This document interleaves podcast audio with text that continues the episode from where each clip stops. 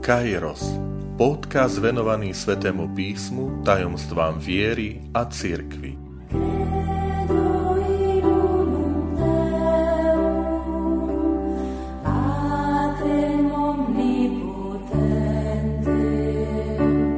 Sto časť.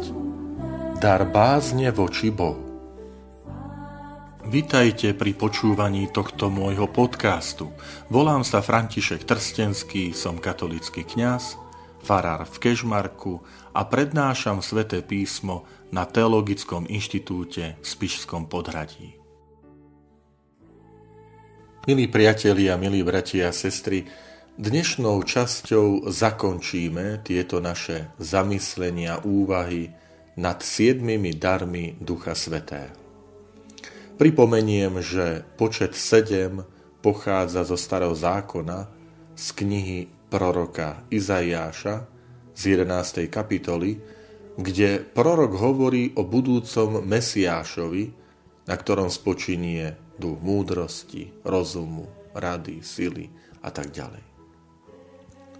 Na prvé počutie tento dar, dar bázne voči Bohu, ako by mal čosi negatívne bázeň, strach pred Bohom?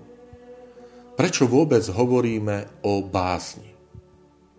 Preto, lebo tento dar Ducha Svetého nás aj upozorňuje alebo varuje pred ohrozeniami. Samozrejme, Duch Svetý, keď dáva dar, dar je čosi krásne, pozitívne, konštruktívne. A preto aj v tomto prípade ten dar bázne, a preto je aj tak slovenský text, že nehovoríme dar strachu pred Pánom Bohom, ale dar bázne, totiž e, je darom, ktorý je dôležitý v našom živote. Pozrite, ak človek nemá bázeň, tak môže ohroziť druhých. Ak niekto šoferuje bez strachu, bez bázne, to znamená bez pocitu vnímania rizika, je ohrozením pre druhých. Samozrejme, niekto povie, to by som si nikdy potom nemohol sadnúť za volant. Ale mám na mysli takúto vec. Zodpovedný šofér, vodič, keď ide cez obec, tak vie, že musí počítať s tým, čo ak mi napríklad niekto podbehne e, na cestu. Hej. Musí vnímať premávku, musí vnímať súvislosti. Nestačí len povedať, že ja dodržujem predpisy a to stačí a nech si každý dodržuje, pretože je ten, kto vníma aj možné nebezpečenstvo. Strachu sa nezbavujeme, ale strach riadíme milosťou Ducha Svetého. Samozrejme, v našom živote jestvujú aj bázne alebo strach iracionálny. Samozrejme, taký nemá význam. To je skôr potom úloha pre psychológa.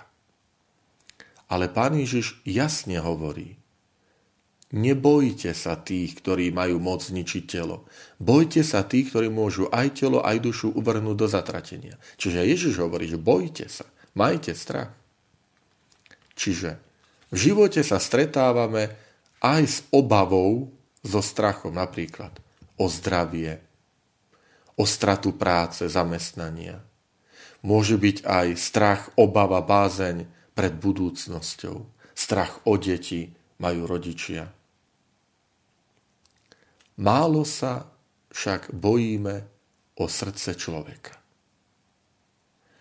Skúsenosť nám hovorí, že aj ľudia s vážnymi zdravotnými ťažkosťami, napríklad s vážnym zdravotným telesným postihnutím, a predsa sú vnútorne krásni, silní. A prekvapia nás veľakrát tým, že majú nejaký handicap a predsa sú charakterom morálne silnejší ako my sami.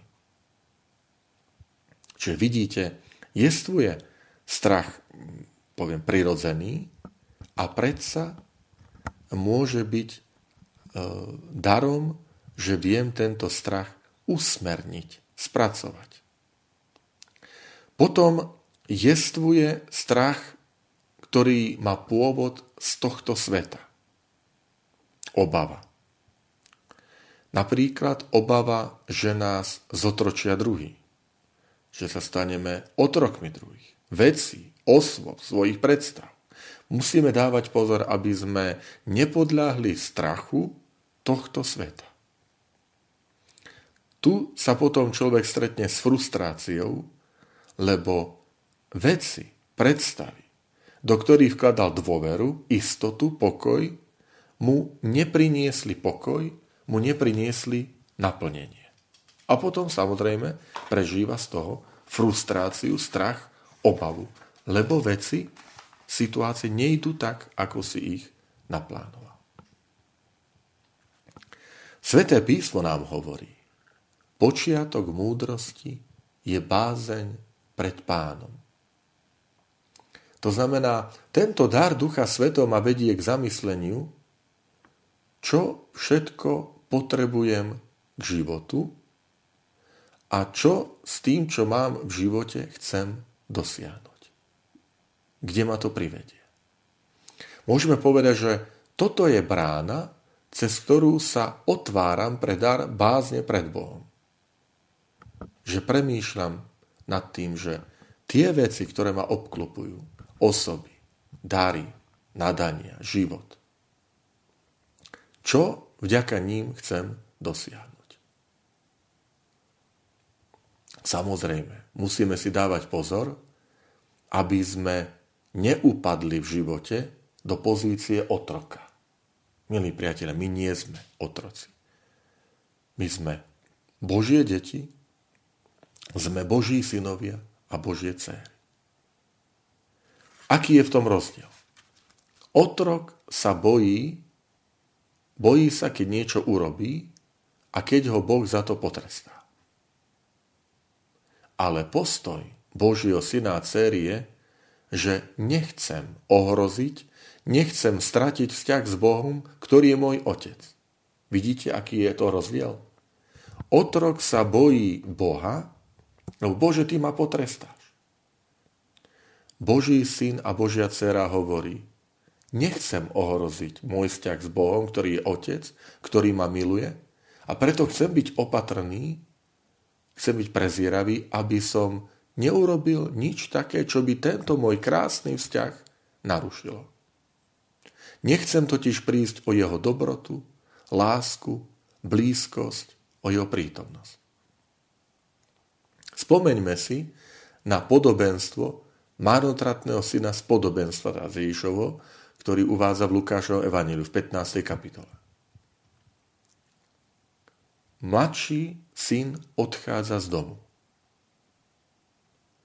A potom sa vracia a prosí o odpustenie. Strach z hriechu nie je preto, že sme narcismi a nie som dokonalý.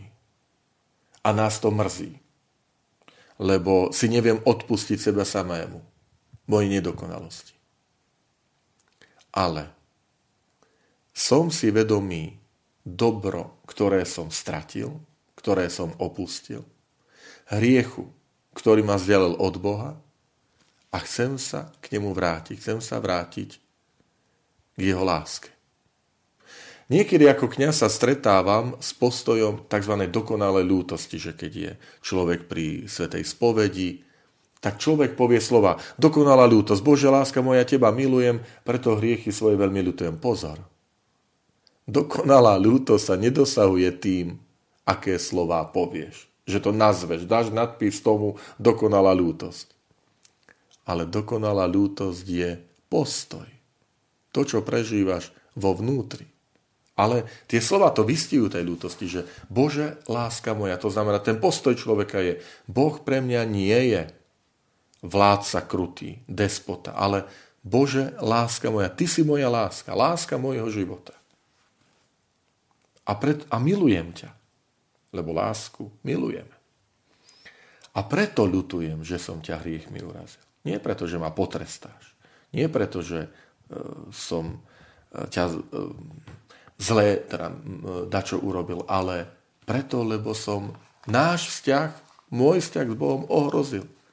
Vystavil riziku straty. A toto je dar bázne voči Bohu. Dar, ktorým si chránim môj vzťah s Bohom ako čosi vzácne, chránim sa riziku, že by som, alebo rizika, že by som o tento vzťah prišiel. O svetom Františkovi Zasisi sa hovorí, že mal videnie. A v tom videní sa ho pán spýtal, čo je lepšie, František? Slúžiť otrokovi alebo pánovi? A František vlastne odpovedal, samozrejme, lepšie slúžiť pánovi. A na tomu pán Ježiš povedal, a prečo potom slúžiš otrokovi? Milí priatelia, koľkokrát si aj my vyberáme veci, skutočnosti, ktorými slúžime otrokovi. Pri tomto dare je potrebné hovoriť aj o zdržanlivosti zdržanlivosti aj od vecí, ktoré nie sú zlé. Od tie, ktoré sú zlé, sú samozrejme. Rozumiete to? Asi nebudeme diskutovať, že treba si dávať pozor na veci, ktoré sú samé o sebe zlé. To ako keby ste povedali, že dieťaťu, že uh, vieš čo, je to jed a môže ťa zabiť alebo poškodiť zdravie, ale, ale veď nič sa nestane. Tak od zlých vecí si samozrejme dávame pozor. Ale v našom živote je dôležité učiť sa aj zdržanlivosti od vecí, ktoré nemusia byť samé o sebe zlé, ale hrozí, že nás môžu naviesť na cestu zla. Nemusím všetko počuť. Nemusím všetko vidieť. Nemusím všetko zažiť. A to preto, aby ma to nepriviedlo na cestu, ktorá ohrozí môj vzťah s Bohom. My to nazývame bázeň voči Bohu. V bázni voči Bohu sa chránim takých vecí, ktoré vravím, nemusia byť samé ešte o sebe zlé, ale môžu ma priviesť k takú cestu, kde ja vystavím môj vzťah s Bohom ohrozeniu. Keď človek podľahne hriechu, je to preto, že možno zabudol, možno si neuvedomil a možno jedno aj druhé, keď hovoríme, že hriech je vedomé a dobrovoľné, že kde nás ten hriech privedie, že to vedomé, dobrovoľné prestúpenie Božia alebo cirkevného prikázania, samozrejme, toto je poučka, toto je nauka cirkvi. Ale niekedy si povieme, nedomyslíme, neuvedomíme všetky tie dôsledky. A čo to znamená potom Božie odpustenie? Božie odpustenie je odpovedou nebeského Otca, aby sme sa vrátili z nesprávnej cesty. Nestratiť Boha. Nestratiť vzťah s ním. Nevystaviť náš vzťah ohrozeniu. To je dar Ducha Svetého, dar bázne voči Bohu. Ak by som to mal prirovnať, tak prirovnám to k ľudským vzťahom. Predstavte si situáciu manželov. A um, manžel v práci ho pozve kolegyňa na kávu. Káva sama o sebe je dobrá vec. Ísť s kolegom, s kolegyňou na kávu predsa nie je nič zlé.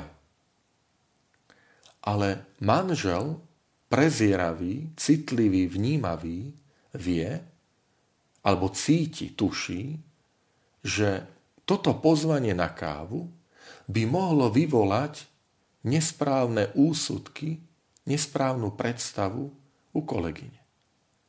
Že tým akoby dáva najavo jej istú sympatiu, náklonnosť. A preto manžel z opatrnosti z tej zdržanlivosti, o ktorej som hovoril.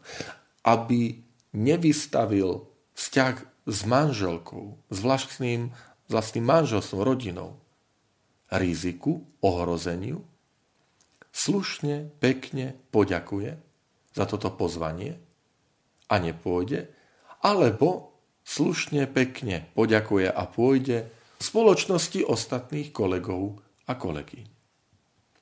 Viete, milí priatelia, to sú už tie okolnosti. To sú už tie eh, také pocity, istá predvídavosť, ktorú človek vie vytušiť, ktorú človek vie rozlíšiť. A práve v tomto dare bázne Ducha Svetov si prosme, Pane, daj mi tento dar, prosím ťa, aby som vždy vedel rozlíšiť situácie, okolnosti, aby som bol zdržanlivý a múdry, aby som sa nevystavoval situáciám, ktoré by ohrozili môj vzťah s Bohom, alebo ktoré by mohli spôsobiť, že ma pomaličky budú viesť na cestu, kde ja ten vzťah s Bohom ohrozím alebo dokonca stratím. Milí priatelia, chcem sa vám poďakovať za vašu vernosť týmto podcastom, za vašu vytrvalosť pri počúvaní aj týchto jednotlivých zamyslení nad darmi Ducha Svetého. No a teším sa, že tá nasledujúca 150. časť podcastu Kairos začneme ňou opäť veľmi pekné témy, zamyslenia z kresťanského života.